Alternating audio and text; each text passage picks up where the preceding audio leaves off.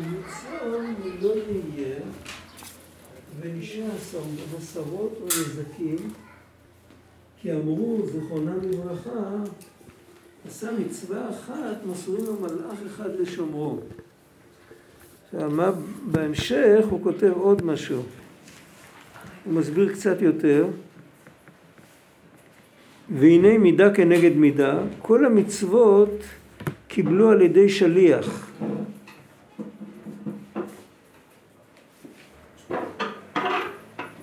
כל המצוות קיבלנו על ידי משה רבנו. ואנוכי ולא יהיה לך שמענו מפי הגבורה. לכך בשכר אנוכי הקדוש ברוך הוא בעצמו שומרו. בשכר כל המצוות האדם מקבל מלאך ששומר אותו ובאנוכי הוא מקבל שמירה מאת הקדוש ברוך הוא בעצמו.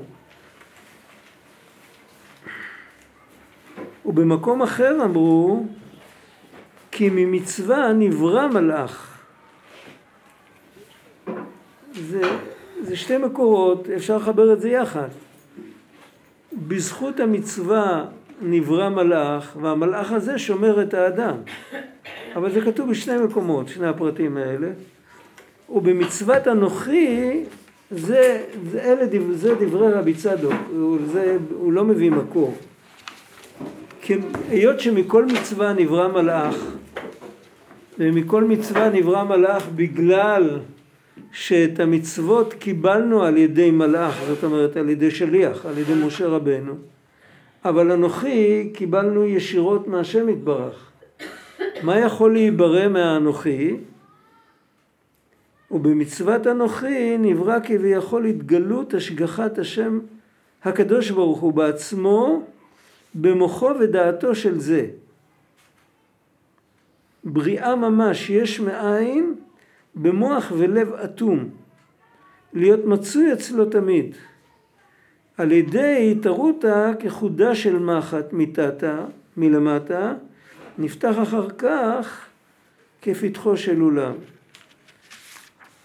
אם, אם נסתכל קצת על הקטע, נראה שהוא מדבר על כמה דברים. הוא מדבר על אמונה ברורה, הוא מדבר על התבוננות, אמונה ברורה ועל התבוננות גמורה מצד האמונה הברורה.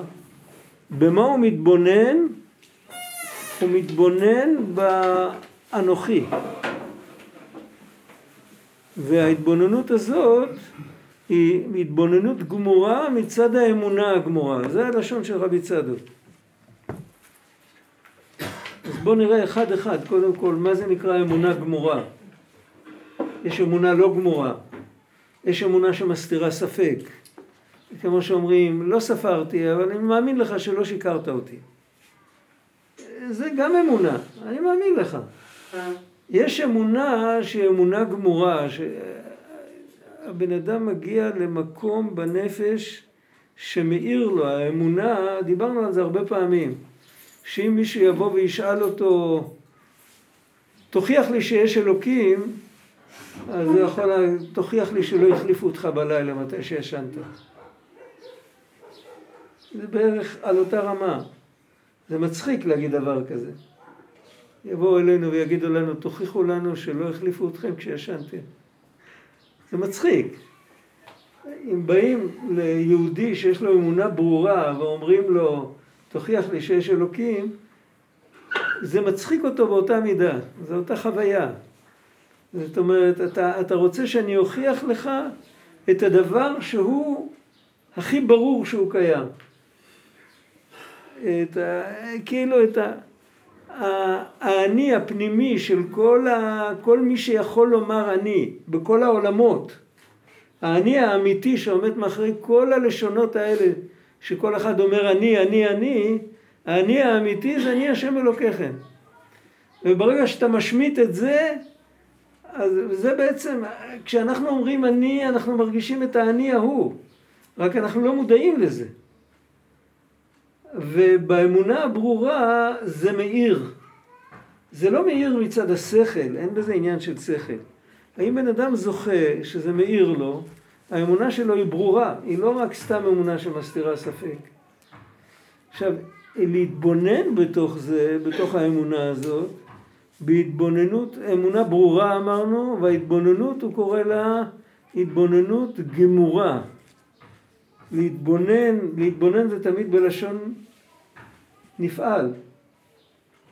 זה כמו לגמור ולהיגמר, או לראות ולהיראות. אה, לבונן זה פועל יוצא, זה לתת להבין למישהו אחר. להתבונן זה לא כמו להבין, להבין זה שאני בעצמי מבין, ולהתבונן זה שאני נכנס לתוך מה שאני מבין, והדבר הזה עוטף אותי. אני כולי, זה כמו שאותו זקן אמר, מה זה כוונת המקווה? שרגע אחד לא יראו אותך. שרגע אחד תעלה מהשטח. היהודי נכנס לתוך ההתבוננות בצורה כזאת שהוא הופך להיות חלק מהנושא שבו הוא מתבונן. אה, איך, איך זה נראה, אז זה נראה כמו, לפעמים המילים שהוא מתבונן בהם, זה יכול להיות צמד מילים, כמו השם אחד, או כמו, לא יודע, כמו להודיע לבני אדם גבורותיו, או מלכותך מלכות כל עולמים, זה בכלל לא משנה. אבל הוא נכנס למילים האלה לגמרי, זה כמו שאם תראו את זה ויזואלית, תארו לעצמכם שיש עיגול של אור גדול והעיגול הזה מצטמצם והולך, מצטמצם עד שבסוף הוא מקיף כמה מילים וכל האור שיש לנו מופיע דרך הכמה מילים האלה ומאיר לנו את המילים. האם אנחנו רוצים לראות משהו, אנחנו חייבים להסתכל רק על זה ודרך זה לראות את הכל. כתוב בספר המידות שאם, הוא מביא את זה ממקורות, רבי נחמן, שאם בן אדם נכנס למקווה, עד שכבר אין לו לנשום, אז זוכ... זה סגולה לאמונה. איך זה אוקיי, אבל זה לא... זה קשור? אני, זה לא קשור, כי זה רק, זה רק דוגמה. זה גם התבטלות. לא, אם אני מביא דבר בתור משל, אין ערך להתייחס למשל. המשל הוא מראש ידוע שהוא לא דומה בכל הפרטים, והוא רק, הוא רק בשביל לחדד איזה נקודה. אם נתחיל עכשיו לדבר על המשל, לא נגיע למטרה. אבל על כל פנים, זה העניין. זה, זה, כן, זה דומה למה שכתוב בתורה ס"ה בליקוטי מוהר"ן, שכשבן אדם נכנס לתוך מילה בתפילה, המילה לא נותנת לו ללכת הלאה. מוכר. אחר כך הוא הולך הלאה כי אין לו ברירה, הוא חייב להתפלל. אבל המילה לא נותנת לו, זאת אומרת, שב... להיכנס, בוא אל התיבה. להיכנס למילה זה להיכנס לגמרי לתוך, לתוך הדבר הזה. להיות שם. להרגיש שעם זה הוא יכול לחיות את כל החיים שלו. זה התבוננות גמורה. זה לא מדובר על התבוננות של שכל, לא מדובר על התבוננות שמפרקת אה, זה נושא לחלקים ומסתכלת על כל חלק, מה הבנתי, מה לא הבנתי, לא מדובר על זה. זה יש התבוננות כזאת, כמו התבוננות במכשיר, לראות איזה חלק צריך להחליף ואיזה חלק אפשר לתקן ואיזה חלק אפשר רק לנקות. יש התבוננות כזאת, אבל ההתבוננות הזאת היא התבוננות בשכל. וכאן הוא מדבר על התבוננות בלב, חכם לב. כמו שכתוב בפסוק. התבוננות של אמונה, שהוא נכנס לתוך, מאיר לו משהו, והוא לא נרתע מזה, והוא מסכים להיכנס לזה עד הסוף, ולראות דרך זה את הכל. עכשיו, ברגע שהוא יתחיל לראות את הכל, שהוא יתחיל לראות את הכל, זאת אומרת, הוא יצא מהמעגל הזה, הוא יחזור לחיים, יתחיל לראות את הכל, מה יישאר לו מהרגע הזה שהוא חווה? יישאר לו רושם. הרושם הזה ישמור אותו, רושם ושומר זה אותם אותיות. הרושם הזה ישמור אותו שהוא לא ייפול למקומות הפוכים. לא- אי אפשר להישאר כל הזמן עם אותה, עם אותה רמה. אבל כן אפשר, אה, זה מדהים, אני לא יודע למה נזכרתי בסיפור פתאום, הסיפור תמיד טוב לספר. כשהיינו ילדים, והסבא נפטר, אז אה, היה חסר לנו איזה דמות כזאת.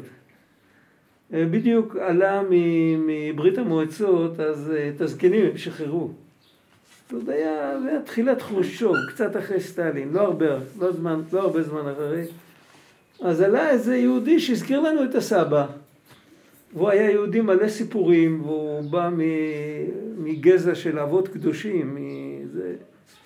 בקיצר, אה, הוא היה חביב כזה, הוא התייחס לילדים כאילו שהם הנכדים שלו. הוא היה לומד איתנו ושר איתנו ורוקד איתנו וזה, הפך מין אה, תנועת נוער בזעיר אנפין שם. זה היה די רחוק מאצלנו, אבל הלכנו, היה, היה לנו טוב. והוא היה מספר הרבה סיפורים. היה לו סיפור על הסבא שלו. הסבא שלו היה תלמיד של רבי אייזיק מהומיל. מי ששמע את השם הזה, שמעתם את זה? רבי אייזיק מהומיל היה גם גאון גדול וגם מקובל גדול.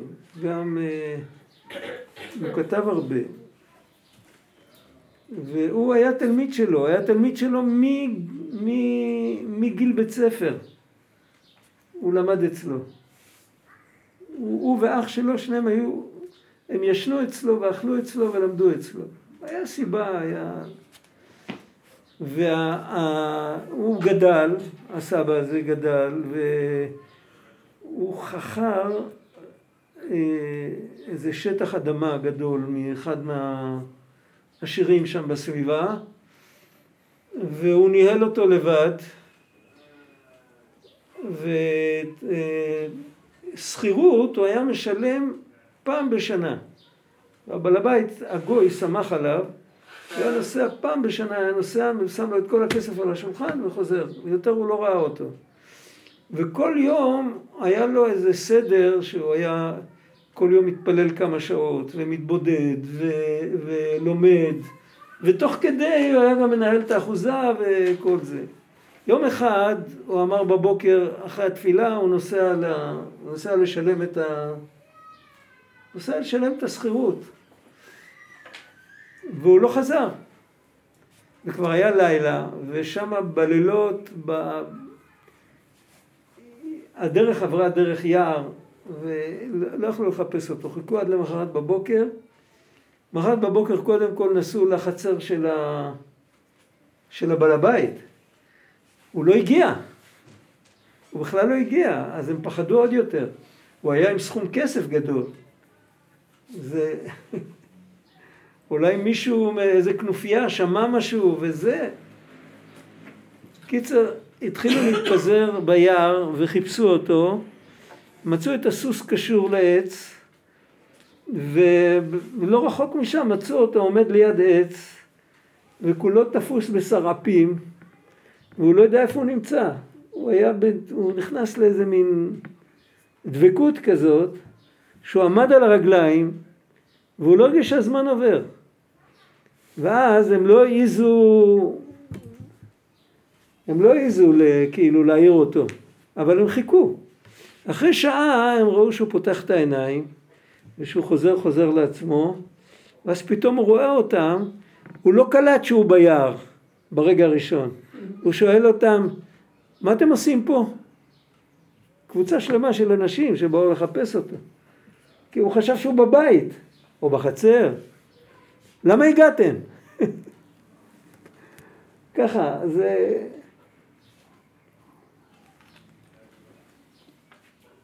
יכול להיות מציאות כזאת, אבל המציאות כזאת היא לא יכולה להימשך יותר מדי.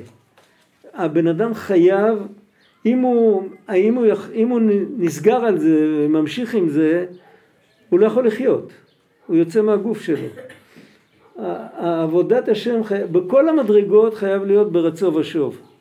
וכשהוא חוזר, אז חייב להישאר לו איזה רושם, אם הוא לא לוקח איתו שום דבר, אם אתה רואה מישהו בהתלהבות מאוד גדולה או באקסטזה מאוד גדולה ואחר כך הוא לא רואים הבדל בינו לבין כולם, הוא לא נזהר, הוא לא נזהר בכבודם של בריות, הוא לא נזהר בפרוטה של החבר, הוא לא, סימן שכל מה שהיה אצלו קודם זה היה דמיון שווא, זה לא נכון. אבל אם הוא היה במקום אמיתי, אז אמת משאירה חותם. חותמו של הקדוש ברוך הוא אמת. אם זה היה אמיתי, אז נשאר עליו משהו, הוא באמת היה אדם מורם מעם, הוא לא היה איזה מישהו. אה. זה מה שנקרא בעצם רושם על הצלם? זה מה שנקרא רושם על הצלם? על ה... על הצלם? על הצלם צריך להבין טוב מה זה הצלם. איך אתה מסביר מה זה הצלם? לשאול אותך. לא, הצלם זה מושג מהכתבים, יש מושג כזה צלם. גם מהתנ"ך, אך בצלם יתהלך איש. רשימה. הצלם זה מתאם בין הנשמה לבין התקופה, שבו, התקופה והסביבה שבו הנשמה צריכה לפעול. אם אין מתאם, אז הבן אדם בבעיות. יכול להיות שאותה נשמה מגיעה פעמיים, אבל בפעם השנייה היא מגיעה לעולם המודרני, בפעם הקודמת היא הייתה ב- לפני 800 שנה. אני לא יודע אם זה לא נדיר דוגמה כזאת, אבל, אבל זה יכול להיות.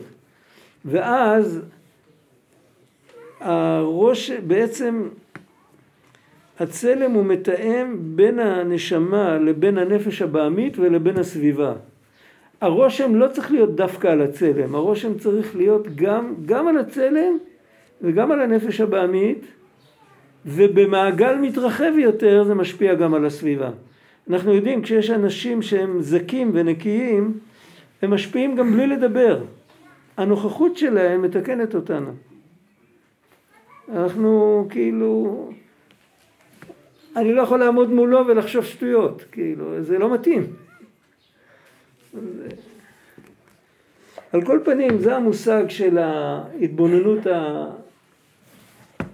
איך הוא קרא לזה? התבוננות גמורה. אמונה ברורה והתבוננות גמורה, ויש את זה אצל כל אחד, אנחנו לא, אנחנו לא פרפקציוניסטים שאומרים שאם אפשר להיות כמו פלוני אז הכל טוב, ואם לא אז, אז לא כדאי להתחיל, זה לא נכון. כל אחד, מה שהוא עושה, כמה שהוא יכול, אז זה המקום שלו. רק הוא צריך להיכנס לזה לגמרי. זה כמו שאומרים, אה, אנחנו רואים את זה בענייני העולם הזה, בדברים הפוכים. יש לפעמים שבן אדם מאוד מאוד רוצה משהו, והדבר הזה הוא דבר חסר ערך לחלוטין. מתי הדבר הזה יכול באמת להשפיע עליו לרעה, אם, אם הוא נכנס לזה לגמרי? כן, בן אדם מטר תשעים יכול לטבוע בתוך צלחת מרק. זה כל החיים שלו, הוא חושב כל היום מה הוא יאכל. בקדושה זה להפך, מידה טובה מרובה ממידת פורענות. יכול להיות שהמדרגה שהוא נמצא בה היא מדרגה נמוכה, אבל אם הוא כל כולו נמצא שם, אז הוא עושה את התיקון. ואז הקדוש ברוך הוא, בשביל זה הוא מסיים בסוף, פיתחו לי כחודה של מחט. החודה של מחט זה משהו, איך אמר הרבי מקוצק אמר, חודה של מחט נותן נקב בעובי של מחט, אבל בתנאי שזה יהיה, שזה יעבור מעבר לעבר. לא שזה ייתקע עד פה וזה יישאר אטום. אם זה עובר לגמרי, אם הלב נפתח, זה מגיע עד פנימיות הלב, אפילו שזה משהו כזה קטן, זה, הבן אדם מקבל אני אפתח לכם פתח כפתחו של אולם. ככה הקדוש ברוך הוא אומר לנו. עכשיו יש כאן עוד משהו שצריך להסביר. הוא אומר עוד רעיון, שכמו שבן אדם עושה מצווה, אז נברא מלאך, והמלאך הזה שומר על האדם, והאדם נשמר איך כתוב שם? שומר ידו מעשות כל רע. אז אותו דבר, אם הבן אדם מקיים את המצווה של אנוכי השם אלוקיך, איך מקיימים את המצווה של אנוכי השם אלוקיך? כרגע למדנו. שמעוררים את האמונה הברורה ואת ההתבוננות הגמורה. את האמונה הברורה ואת ההתבוננות הגמורה נכנסים לגמרי לתוך החוויה של אנוכי השם אלוקיך. נדבר על זה יותר. ואז לא מלאך שומר אותנו, אלא האלוקים בעצמו שומר אותנו. מה המשמעות של זה שהאלוקים בעצמו שומר אותנו? לכאורה אין לזה משמעות, אלוקים שומר על הכל, לא רק עלינו. אם הוא רגע אחד לא, אם הוא, אם הוא רגע אחד לא יגיד והנה טוב מאוד, אם הוא לא ייתן אישור לעולם להמשיך להתקיים, אז הכל יתפוגג. אז מה המשמעות שהוא שומר על מישהו אחד פרטי? מה... אז הוא אומר שזה בתוך התודעה שלנו. בתוך התודעה שלנו, אם אנחנו מקבלים את החוויה של הנוכחות האלוקית בגלוי אל תוך התודעה שלנו, קודם לא היה לנו את זה. קודם הוא דיבר על, על אמונה ועל התבוננות, זאת אומרת על הניסיון לחוות. אבל אם בן אדם בתמורה, בתמורה לניסיון שלו לחוות את הנוכחות האלוקית, הוא חווה את הנוכחות האלוקית לגמרי כמה שהוא מסוגל, אז זה נקרא שהקדוש ברוך הוא בעצמו שומר אותו. כשמלאך שומר אותו לא צריך לחוות כלום. הוא רק צריך להיות חכם להבין שכוחי ועוצם ידי זה לא חוכמה גדולה, ואם הוא ניצל ממשהו אז היה מלאך ששמר אותו. הקים מלאכיו יצווה לך, ישמורך בכל דרכיך. אבל אם הבן אדם נכנס לגמרי לניסיון, הוא רוצה, הוא משתוקק, מתפלל על זה. למעשה הוא מתפלל לקיים את ההתחלה של השולחן ערוך סך הכל. מה כתוב שם? שיוויתי השם לנגדי תמיד. זה פסוק בתהילים. מה זה שיוויתי? אני משווה אותו לנגד עיניי. הביטוי הזה בעברית, הכוונה שאני שם לב שהוא נמצא למרות שפיזית אני לא רואה אותו. זה המשמעות הפשוטה של המילה. ואם בן אדם נכנס לזה כמה שהוא יכול, אז מן השמיים נותנים לו את זה במתנה. כי כל העניין הוא מעבר ליכולת שלנו. אנחנו לא יכולים לחוות, אנחנו לא יכולים להשיג, אנחנו לא יכולים... האלוקים בעצמו הוא נעלם. כמו, כמו שבתודעה שלו, כמו שהאדם עצמו נעלם מהתודעה של עצמו. תחשבו על זה. כשבן אדם אומר אני, כל השכל שבעולם לא יכול להסביר מה זה אני. אין שכל שיכול להסביר את המושג אני. אין, אני יכול להגיד זה זה, זה זה, זה זה, אבל תמיד זה, מי האני שאומר את כל הדברים האלה, אף אחד לא יודע. מי זה האני?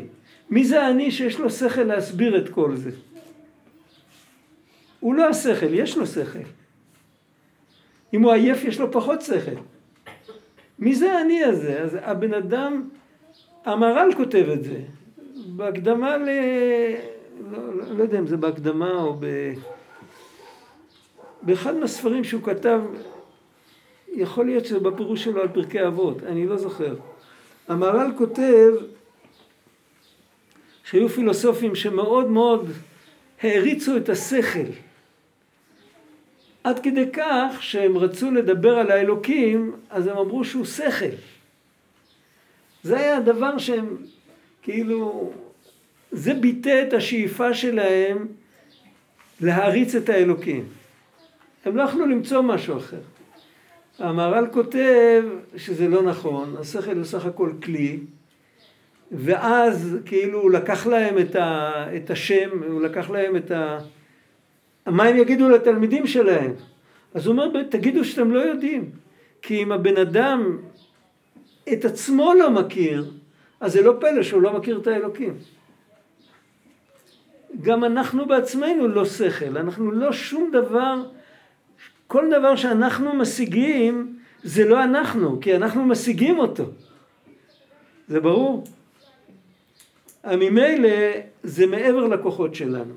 אבל הבן אדם בכל אופן רוצה להתקרב לאלוקים, והוא רוצה להרגיש דבקות, ובו תדבק. יש לו מצווה להתקרב כמה שהוא יכול. אז מה שעוזר זה לעשות את ההתעוררות שלו מלמטה, למרות שהוא כל כולו כמו פתחו, פתחו של מחט, ואז הקדוש ברוך הוא נותן לו את החוויית הנוכחות של, של השם יתברך. הוא נותן לו כמה שיכול לסבול, כמה שיכול לקבל. ואז הבן אדם משתנה לחלוטין, והרושם שנשאר לו אחר כך הוא רושם הרבה יותר עמוק מאשר רושם שמשאירה מצווה. אז הרושם שמשאירה מצווה אנחנו קוראים לה שמלאך שומר אותו, והרושם שמשאיר החוויה של הנוכחות, זה נקרא שהאלוקים בעצמו שומר אותו. זה הרעיון שהוא אמר כאן בקטע הזה. פחות או יותר. אני מקווה שזה פחות או יותר מובן. עכשיו, איך, איך נכנסים לזה וכל זה? אז יש כמה דרכים. יש כמה דרכים להיכנס לזה. יש את הדרך של קהלת, שהוא מראה לך שאין על מה להסתכל, רק על האלוקים, כי הכל הבל. ורבי צדוק מקדים בהתחלה שהוא לא, הוא לא, הוא לא מלמד אותנו עכשיו את הדרך הזאת, אלא הוא מתחיל מאנוכי השם אלוקיך, הוא מלמד אותנו את הדרך של עשרת הדיברות. בעשרת הדיברות גם יכל להתחיל מהכל הבל, ולא יהיה לך אלוהים אחרים על פניי, ואחר כך להגיד, קים את, כן, אה, לא תלמד לעשות כתועבות הגויים האלה, אחרי השם אלוקיכם תלכו. יש גם סדר כזה בספר דברים. ובעשרת הדיברות הסדר הוא לא כזה. עשרת הדיברות זה להתחיל מהכן, לא להתחיל מהלא. זה לא סור מרע ועשה טוב, אלא זה תכיר את עצמך, תסתכל על עצמך, תחפש בתוכך. מה, מה האמת שלך? הרב שטיינזלץ עליו השלום אמר פעם, הוא כתב את זה גם באיזה מקום, הוא אמר שיש דרך שהיא רצופה משברים. הבן אדם צריך להתנתק מכל מה שהוא מכיר, ואז זה כמו עלייה לרגל, הוא עוזב את הבית, הוא הולך והולך והולך עד שהוא מגיע. ויש לפעמים שהבן אדם לא עושה כלום, הוא, הוא, לא, הוא לא זז מהמקום שלו, רק מסתכל פנימה והוא שואל את עצמו שאלות. הוא רואה את עצמו, הוא עומד, איך אני נראה? אז הוא עומד מול ראי. מה אני רואה בראי? את הגוף שלי. מה יש לי בתוך הגוף? יש לי נפש. זה הוא משוכנע. עכשיו, מה יש לי בתוך הנפש? אז הוא מתעמק, הוא מתעמק, אם הוא מתעמק נכון, הוא מגיע לזה שבתוך, בפנים, בפנים יש לו נשמה שהיא חלק אלוקה. ומה יש בתוך הנשמה? את האלוקה בעצמו. ואז הוא בלי לעזוב כלום, הוא מגיע, זה כמו שאומרים, אה, עם מנהרה, הוא מגיע ישר ללב העניין. זה הדרך של להקדים את אנוכי ללא יהיה לך. אה, יש, יש כמה פסוקים שמדברים על זה. ב... הפסוק המרכזי של העניין הזה זה שמע ישראל. זה הפסוק המרכזי, זה אנוכי השם אלוקיך, אבל הפסוק הכי חזק שאומר לנו את זה זה שמע ישראל. זאת אומרת שאנחנו, אם אנחנו רוצים עכשיו, מה יוצא? אם אנחנו רוצים לקיים את הקטע הזה ולהיכנס לתוך האמונה הברורה ולתוך ההתבוננות הגמורה, אנחנו צריכים להיכנס לתוך עצמנו, עמוק עמוק בפנים, לא להסתפק בחיצוניות. לא לחשוב איך אנחנו נראים, איך אנחנו מוצאים חן, זה לא מעניין. זה לא, זה לא רלוונטי לחיפוש הזה. לחשוב מה באמת עומד בבסיס של הכל. העולם באמת מלא הבלים, אבל זה לא, זה לא יביא אותי לאף מקום, זה שאני כל הזמן אחשוב על זה שהעולם מלא הבלים. באופן הזה, כמו שדיברנו. אבל אני צריך לחפש מה כן, איפה יש כאן את נקודת האמת. והקדוש ברוך הוא השאיר חותם בכל אחד, וזה נקודת האמת שיש לכל אחד. כל אחד צריך לחפש, זו עבודה גדולה. זה קטע אחד, עכשיו יש כאן עוד קטע, שהקטע הזה, רבי צדוק הולך פה בין הטיפות, וצריך הקדמה ארוכה לקטע הזה, אני מקווה שכולם פה פחות או יותר, לא נצטרך שבוע הבא לחזור על זה. אז ההקדמה היא כזאת, אה, הקורבנות בתורה, כל הקורבנות, בכל, בכל הדורות, תמיד האנשים הרימו גבה, אתה מביא מתנה לקדוש ברוך הוא, ואם אתה לא הבאת את המתנה, היא לא שלו, ואתה בעצמך לא שלו, וחסר לו המתנות שלך. זה, זה תמיד היה פלא. ויש הרבה תשובות לזה. התשובה של בעלי הפשט זה שזה חשוב שהבן אדם יוותר על משהו מעצמו וייתן לאלוקים. זה חשוב בשביל האדם. זה התשובה. הרמב"ם כותב, והרבי מקוצק אמר שהוא מצא מדרש שכתוב מה שהרמב"ם כותב, הרמב"ם כותב את זה במורה נבוכים, שהיות שבני אדם עבדו אלילים, וכשהם עבדו אלילים הרי הם לא ייחסו לאליל את הכל קוליות, הם עבדו בו זמנית מאה אלילים שונים, כל אחד היה כל אחד היה מופקד על משהו אחר. מאחורי כל האלילים תמיד יש אלוקא דאלוקאיה, תמיד יש. אבל הם היו, הם ידעו, היה להם טעות. הם ידעו שעם האלוקים בעצמו אין לנו עסק. עזב השם את הארץ בידי הכוכבים, בידי האלילים, בידי השדים, בידי המלאכים. לא משנה בידי מה, אבל איתם זה כאילו חדשות טובות. איתם אפשר להסתדר. אפשר, אם אתה, ואז המציאו כל מיני חוקים מסביב לזה, תסתכלו ברמב"ם בהלכות עבודה זרה בהתחלה, אם אתה שוחט שתי שחור בעשירי לחודש אה, בזמן שהירח מאיר, אז אתה יכול אה, לפתות את הירח שבמקום להקפיד עליך הוא, הוא יפצה אותך, הוא יצ'פר אותך, והירח הוא לא בעל בחירה בכלל, על זה כתוב בתנ"ך, היתפאר הגרזן על החוצב בו. הירח הוא לא בעל בחירה. אבל הם האמינו שהירח הוא בעל בחירה ובעצם הירח מופקד על כל מעשה בני אדם. היו כאלה אפילו שטענו שאם הבן אדם עושה משהו אז הירח עשה את זה, לא הבן אדם. היה בזה כל מיני ניואנסים, זה לא משנה עכשיו, אבל על כל פנים, היות שכך, אז הקריבו קורבנות לכל מיני, לכל מיני סגנים, לכל מיני מנכ"לים, לכל מיני, כן, הקריבו קורבנות. והבן אדם הרגיש שאם טוב לו, אם הוא חטא הוא ודאי צריך להקריב קורבן. אם טוב לו אז הוא צריך להקריב קורבן כדי, כדי להביע תודה. והקדוש ברוך הוא רצה לנצל את אותו טבע שנקבע באדם, זה לא טבע ראשוני, זה טבע שני, שהתרגלו ככה דרך, דרך הבעלי חיים שיש להם ב, ב, באחוזה שלהם, דרך זה ל... או לבקש סליחה או להודות, אז הוא אמר, תעשו את זה לקדוש ברוך הוא. תעשו את זה לי, במקום לעשות, לא יזבחו עוד את זבחיהם לשעירים, זוכרים את הפסוק? זהו. ככה, ככה כותב הרמב"ם, וזה כתוב במורה נבוכים, ביד החזקה כתוב בדיוק להפך. ביד החזקה בסוף הלכות מעילה יש קטע שכתוב שם ככה, בן אדם צריך להתבונן בכל חוק שהשם נתן להבין מה זה אומר לנו. לתת לזה איזה הסבר. ואם הוא רואה חוק שאין לזה שום הסבר, אז שלא יזלזל בחוק הזה, אלא יבין שזה משהו שנשגב מדעתו של אדם. ואחרי זה הוא מסיים וכל הקורבנות כולם הם חוקים כאלה שנשגבים מדעתו של אדם. אז פה כולם, סתירה מפורשת, הרמב"ם כתב את שני הספרים האלה, והיום יש לנו תרגומים של הכל אה, מחדש, כאילו זה לא המתרגם אה, אה, כאילו טעה או משהו.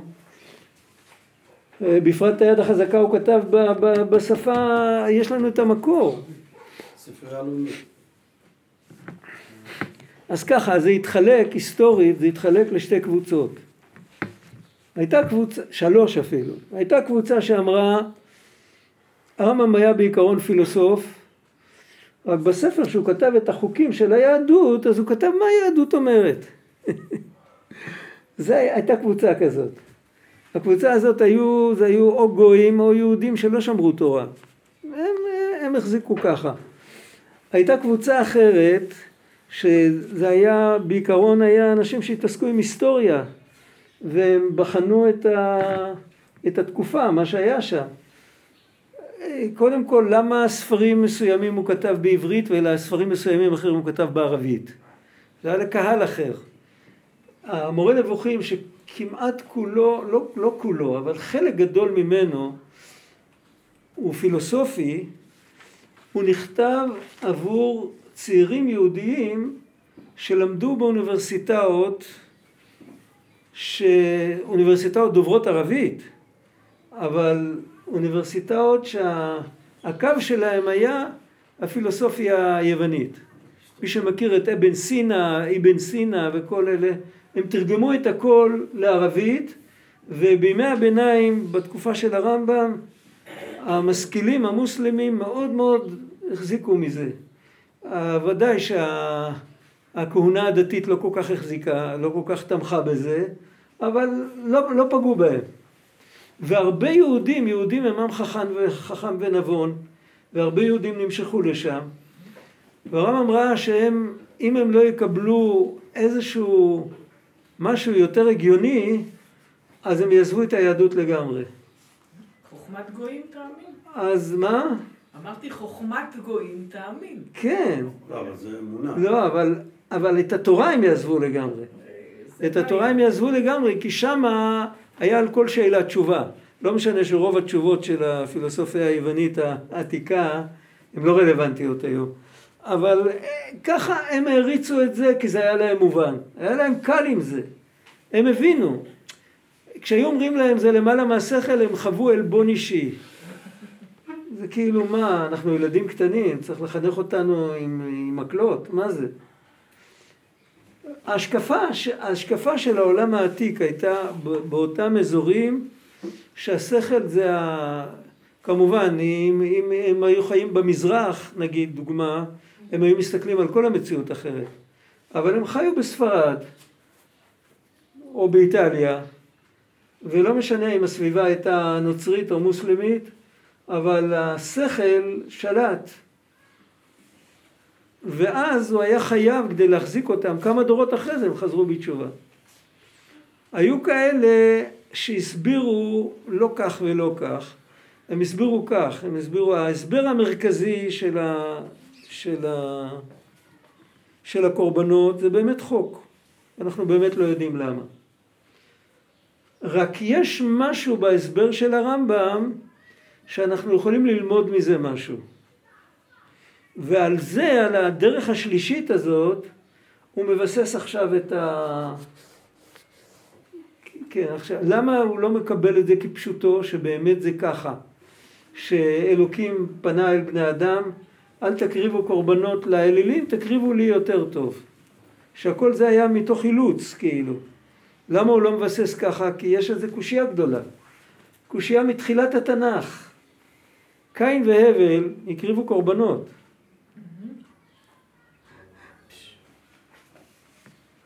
אז זה לא ייתכן שהקורבנות התחילו אחרי שבני אדם עבדו עבודה זרה, ואז כאילו לקחו, עשו להם טרנספורמציה לקורבנות שלהם, ש...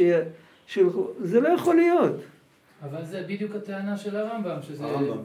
שזה איזושהי נטייה טבעית של האדם, שזה טבוע. תועלת אז. או, אז אוקיי, טבע. אוקיי, ת, תזכור את זה, זה יעלה בהמשך. אתה צודק. אתה צודק. שלא מדובר על המעשה בפועל של להקריב קורבנות לעבודה זרה, שזה פגם מאוד גדול, רק עצם הנטייה הילדותית שלנו, שאנחנו חייבים למי שמעלינו לתת משהו, אז, ובזה גם הפשטנים הודו, שמה היה הפגם של קין? תסתכלו בפירוש של הרב הירש על התורה. מה היה הפגם של קין? הוא, מה, מה הוא עשה סך הכל? הוא הקריב קורבן, לא היה קורבן כל כך יפה, מה היה יותר טוב לא להקריב בכלל? אז הוא אמר שיש שני אנשים שמביאים מתנה. אחד מביא מתנה בגלל שהלב שלו מתרונן ומתמלא, ואחד מביא מתנה בגלל ש... כמו שאומרים, צריך להביא לאלוקים גם משהו. זה לא יפה לגמרי לא לקחת אותו בחשבון. כן, זה כמו בשיר על הפלאפל. לסבתא, ל... לסבתא נביא מנה כפולה, כן, את זוכרת? כן. זה כאילו, צריך. צריך להסתדר עם כולם, צריך להסתדר גם עם הקדוש ברוך הוא. אז לא נעים, אז בואו נביא, נותנים לילדים, נותנים ל... ל... להורים נותנים, לבני דודים נותנים, צריך להביא לאלוקים גם משהו. אז הקדוש ברוך הוא אמר, "ה- קורבן כזה אני לא רוצה. עכשיו עוד פעם, לא בגלל שזה מעליב אותו. הקורבן הזה הוא לא בא ממקום טהור, הוא בא ממקום ממניפולציה. מכל שאומר, אני, אני עושה את רצונך רק כדי להישאר איתך ביחסים טובים, אבל אין לי אליך שום, שום כן, מה? אז, אז זה בעצם חטא בהיסח הדעת. הוא לא חטא שהוא אה. הוא- וגם על זה הוא גם. לא קיבל עונש. הוא לא קיבל עונש. סך הכל הוא קיבל רמז שהקורבן שלו לא התקבל. הוא כל כך נעלב מזה שהוא הלך להרוג את אח שלו. יש הסברים אחרים. אה? יש הסברים אחרים, שאומרים שהיה ביניהם הסכם שהבל לא קיים אותו. ההסכם- יכול להיות, היה יכול הסכם להיות, שהבל הבל לא הס- לא הסכים לומר לו מה הוא צריך לעשות כן, כדי שהקורבן שלו יתקבל. אוקיי. הוא היה אמור להיות המדריך הרוחני שלו. הוא החזיר לו רעה תחת טובה. ככה כן. בקבלה באיזשהו מקום. אוקיי. טוב, זה מסובך. אה, הבל גם כן אה, לא יצא נקי, עובדה שהוא, שהוא נהרג. נכון. אחרי ככלות הכל, מאחורי כל תאונה אה, יש איזו הנהגה אלוקית. עכשיו, זה הרקע לכל הדברים האלה. רבי צדוק בכלל לא מתחיל לדבר על הקורבנות, הוא מתחיל לדבר על התפילה. בתפילה יש גם בעיה. בתפילה, הוא לא מדבר על תפילה של אה, פסוקי דה זמרה או של ברכות קריאת שמע. כן, זה רק סוג של שאלה בסיסית, על מה שהרב אמר. אה, התורה אומרת לנו שאנחנו צריכים בעצם לכבד את הבוגר, את אבא ואימא. יש איזה ציווי כזה. אז זה בהיבט הגשמי אנחנו יודעים את זה, בעקבות התורה. אז למה אנחנו לא היינו יכולים ללמוד היקש, אם בגשמי אתה יכול לעשות ככה, אז גם ברוחני. ברוחני הרי כל הנושא של המזלות זה לא איזה המצאה... המזלות הם לא. בעלי בחירה. האבא והאימא הם בעלי בחירה, אם הם לא היו מתחתנים לא הייתי קיים. אבל השמש היא לא בעלת בחירה, אני לא יכול להודות לה. הבנת אותי? זה הבדל גדול. תחשוב שמישהו מגיש לך אה, כוס תה ואתה אומר תודה למגש במקום לבן אדם. זה הגון? זה, זה הנקודה. על כל פנים, על מה דיברנו? הוא מתחיל לדבר על התפילות. בתפילה הוא לא מדבר לא על תפילה, לא על פסוקי דה זמרה, ולא על ברכות קריאת שמע, ולא על הובא לציון גואל. הוא מדבר על תפילה שהבן אדם רוצה לקבל משהו. הוא רוצה פרנסה, הוא רוצה בריאות, משהו לא מוצא חן בעיניו, והוא רוצה שהאלוקים ישנה את דעתו וינהיג אותו אחרת. פה גם אנחנו נתקעים עם שאלה גדולה. אתה לא מאמין שכל מה שקורה זה לטובתך? הרבה פעמים אנשים אה, התעקשו. היה סיפור, אוי, אני לא זוכר כרגע, אצל השפת אמת. נדמה לי שאצל השפת אמת זה היה.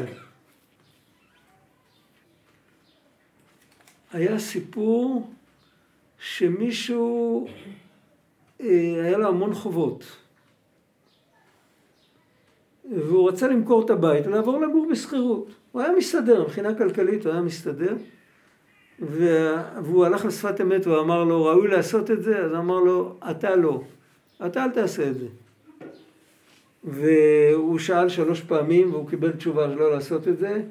ואחר כך הוא לא יכל, לא להתאפק, הוא הלך ומכר את הבית, הוא שילם את החובות, והוא הסתדר טוב בפרנסה, והוא התחיל להיות יותר חלש ויותר חלש ויותר חלש, עד שהוא מת.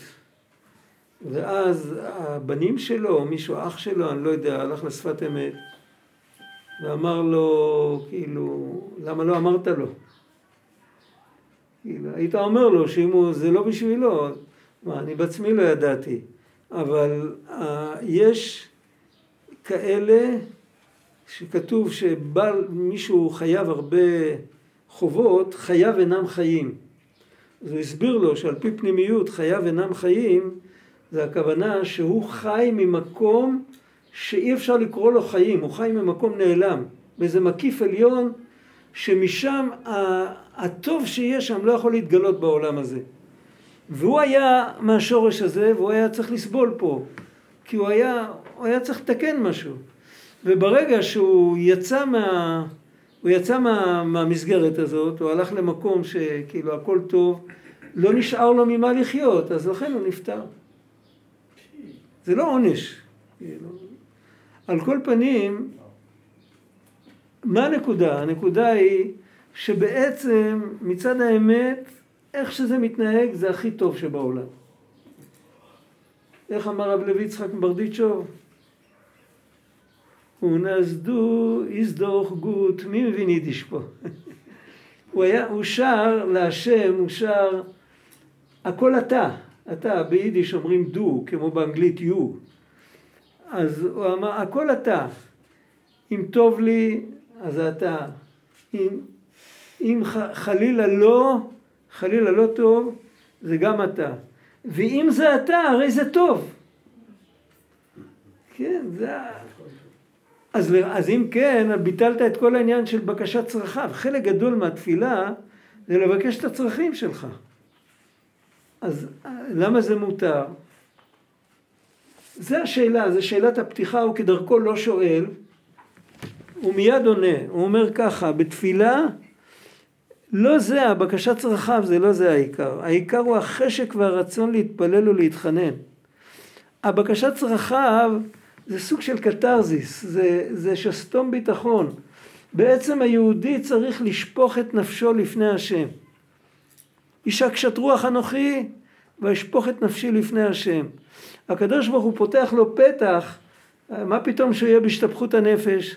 הקדוש ברוך הוא לוקח לו את הראייה או את השמיעה או את היכולת ללכת או משהו ואז יש לו הזדמנות. פעם דיברנו על זה לפני הרבה, הרבה זמן. תחשבו שהשכן שלי, השכן שלי הוא אחד מגדולי הדור. יש לו ספרייה ענקית בבית, זוכרים את הדוגמה? יש לו ספרייה ענקית בבית ואני לא מעז אף פעם להיכנס אליו. אבל ברוך השם, השם זימן לי שאני צריך דחוף איזה ספר, וברוך השם שאין לי את הספר. אז אני דופק אצלו בבית, ואני מבקש להיכנס, והוא, והוא נותן לי את הספר, והוא אומר לי בהצלחה וזה, ואז אני שמח שלא היה לי את הספר. אם היה לי את הספר לא הייתי זוכה. יש לפעמים שהחיסרון הוא, הוא, הוא, הוא יוצר, הוא, על ידו נוצר הקשר.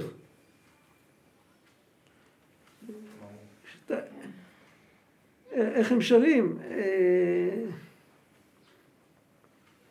אני אזכר אחר כך. עוד איזה שיר טיפשי, אבל בכל דבר כזה יש רמזים. מי זה הם? מי זה הם? אה? מי זה הם חסידים. ששרים? יכול להיות. אבל על כל פנים, זה העיקר זה החשק והרצון. לא זה שהיה חסר לי וקיבלתי מה שנתנו לי. זה דבר זניח, זה דבר משני. עיקר זה כל החיסרון שהיה, זה כדי לעורר אותי ליצור קשר עם הקדוש ברוך הוא.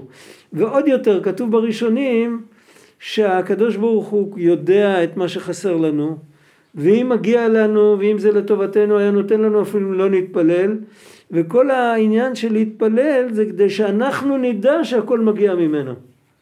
לא כדי שבאמת יקרה משהו, אלא כדי שאנחנו נדע שהכל מגיע ממנו.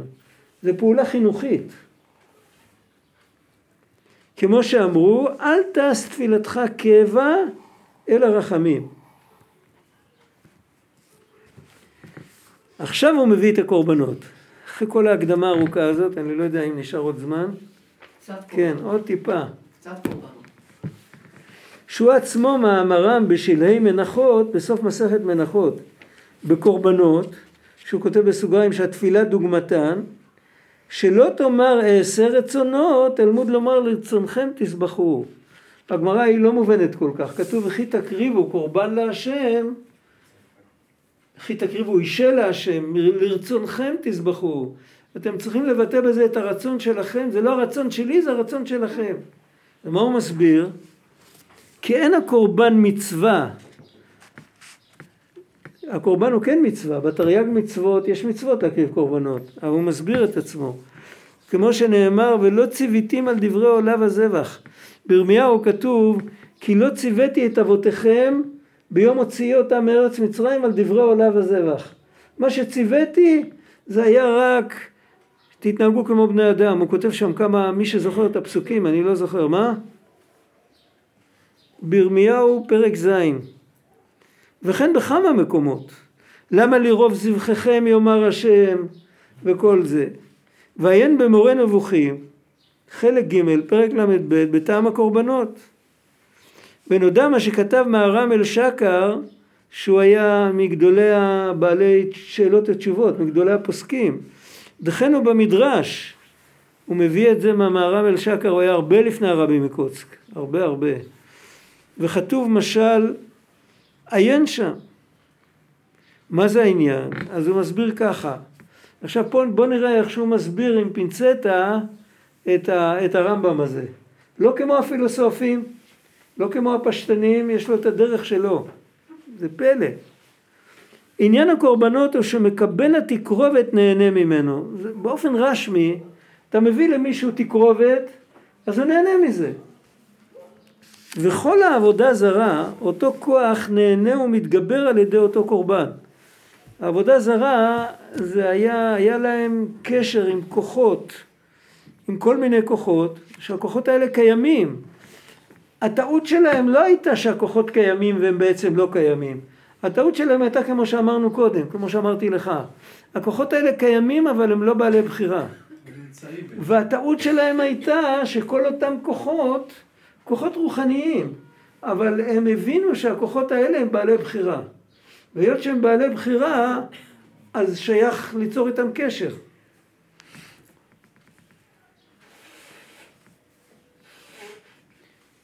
ואותו כוח נהנה ומתגבר על ידי אותו קורבן כמו אדם על ידי מאכל. זה מאוד קשור לזה, מי שקרא פעם את החיים המסתוריים של הצמחים, זוכרים ספר כזה? זה היה להיט לפני 40 שנה. את זוכרת? הצמח שמתרכזים בו, נותנים לו תשומת לב, הוא גודל יותר טוב. זו עובדה. עשו הרבה ניסיונות עם זה. ניסיונות מדעיים לגמרי. הייתה אוניברסיטה שהשקיעה בזה. ומתוך שידעו בעבודה זרה, היות שהם ידעו את כל זה, מתחילה עובדי עבודה זרה היו אבותינו. כן היה חשקם וכוספם כשהם התקרבו למעמד הר סיני והם זרקו את האלילים אז הם רצו את אותו דבר לעשות עם השם יתברך. זה היה החשק שלהם. שיוכלו ליהנות כביכול להשם יתברך. ועל זה נאמר למעשה ידיך תחשוף. הקדוש ברוך הוא נהנה מהרצון הטוב שלנו, אז מה הוא עשה? הוא עשה מזה מצווה. עכשיו אחרי שזה מצווה, זה מצווה, כמו ספירת העומר. הר"ן אומר את אותו דבר על ספירת העומר. כשיהודים התגעגעו למתן תורה, הם התחילו לספור את הימים. כמו חייל בסוף השירות. ו, ואז הקדוש ברוך הוא לקח, מצא חן בעיניו, הכיסופים, הוא עשה מזה מצווה. אותו דבר בקורבנות. הרצון הטוב לתת, לשתף, להודות, הקדוש ברוך הוא עשה מזה מצווה. עכשיו, מה המצווה הזאת אמורה לעורר בנו? אז לא, לא להיות כמו קין, לא לבוא ולדפוק את הכרטיס, כאילו להביא את הקורבן רק בשביל לצאת ידי חובה, ולכן הייתה שירת הלוויים בבית המקדש. שירת הלוויים הייתה לעורר את הנקודה הזאת, את הכיסופים. לא נשאר לנו הרבה משירת הלוויים, אבל זה מקובל בעם ישראל ששירת הלוויים הייתה, אה, זה לא היה ניגוני אבל, אבל זה היה ניגוני געגועים. ככה מקובל. ואם באמת לא, היה, לא הייתה שירת הלוויים, אז ברוב הזמן בני אדם היו מתרגלים, זה מין טקס כזה, עושים אותו בשביל אה, להיפטר וללכת הלאה. ועל זה הנביא אמר, למה לרוב זבחיכם? כי כל הלוז של המצווה הזאת זה לבטא כיסופים, לבטא התמסרות. יש עוד הרבה לדבר על זה, אבל כבר, הזמן כבר עבר.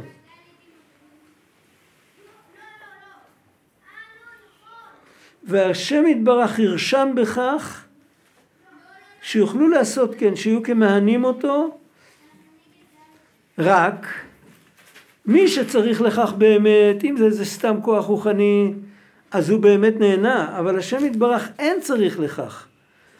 אז לכן אל תאמר אעשה רצונו ככל המצוות, רק לרצונכם. החשיבות של הקורבן זה לפי החשק והרצון שלכם, כך הוא הקורבן. רק דמזה, מזה הוא ההנאה להשם יתברך. מהרצון והחשק שלכם לענותו, וכן התפילה במקום הקורבנות. שאין רצון השם יתברך מבני אדם שיתפללו לפניו וישנו, שיגידו לו עצות. רק הרצון שלהם להתפלל זהו רצונו יתברך ואבן זה. האמת שהיום אין לנו קורבנות אבל יש לנו צדקה. בצדקה יש לפעמים בן אדם שהוא טועה, הוא נתן איזה סכום, אני מכיר יהודי שתרם מיליון לירות שטרלינג בבת אחת לאיזה עניין גדול, עניין באמת חשוב. מעניין מה הוא חווה באותו רגע, אני לא יודע, אבל עבודה אמיתית מה? הוא התכוון מיליון או שזה בטעות? לא, לא. זה היה מיליון. היה מיליון. הוא נתן את זה למוסד שעוסק ב... בדברים טובים, הוא לא, הוא לא זרק את זה לפח. והוא לא, לא כתבו עליו בעיתון. הוא עשה את הכל בשקט. גם לא. אבל, לא, הוא לא קיבל כותרת. אבל, אבל מה? הנקודה היא שבן אדם צריך לדעת זה פסוק במגילת אסתר. רווח והצלה יעמוד ליהודים ממקום אחר. העולם היה מתנהל גם בלעדיי, לא הייתי, כן הבאתי את המיליון, לא הבאתי את המיליון, מה שצריך לקרות יקרה. אני, מה שאני נתתי, נתתי את עצמי, זה הדבר היפה. ואם זה סכום גדול, אז נתתי את עצמי בצורה יותר משודרגת, כמו שאומרים, יותר עמוקה. אבל זה הנקודה, אז גם בצדקה, גם בקורבנות, וגם בתפילה צריך תמיד לזכור שהלוז של הדברים האלה זה ההתמסרות, ולכן אמרה חנה ואשפוך את נפשי לפני השם. אפשר גם להגיד לפני השם ישפוך שיחו, זה גם פסוק, אבל היא לא אמרה אני שופכת את שיחי, אני שופכת את נפשי, זה שיא ההתמסרות. מזה נולד בסוף ילד קדוש כמו שמואל הנביא. טוב. שבניו לא היו קדושים. מה זה נוגע? יש להם בחירה. זה, זה חוזר הכל לאותו מקום. לשמואל היה בחירה לא להיות שמואל. אבל הוא... הוא יכל להיות uh, מנהיג של כנופיית שודדים עם כל הכישרונות שלו. זה תמיד אומרים. אבל שהפושעים הכי גדולים היו יכולים להיות הרבנים הכי גדולים. יכולו להיות גם הצדיקים הכי גדולים, כן. הוא מדבר על זה בספר פה, הוא מדבר על הנקודה הזאת. זה... חזק וברוך.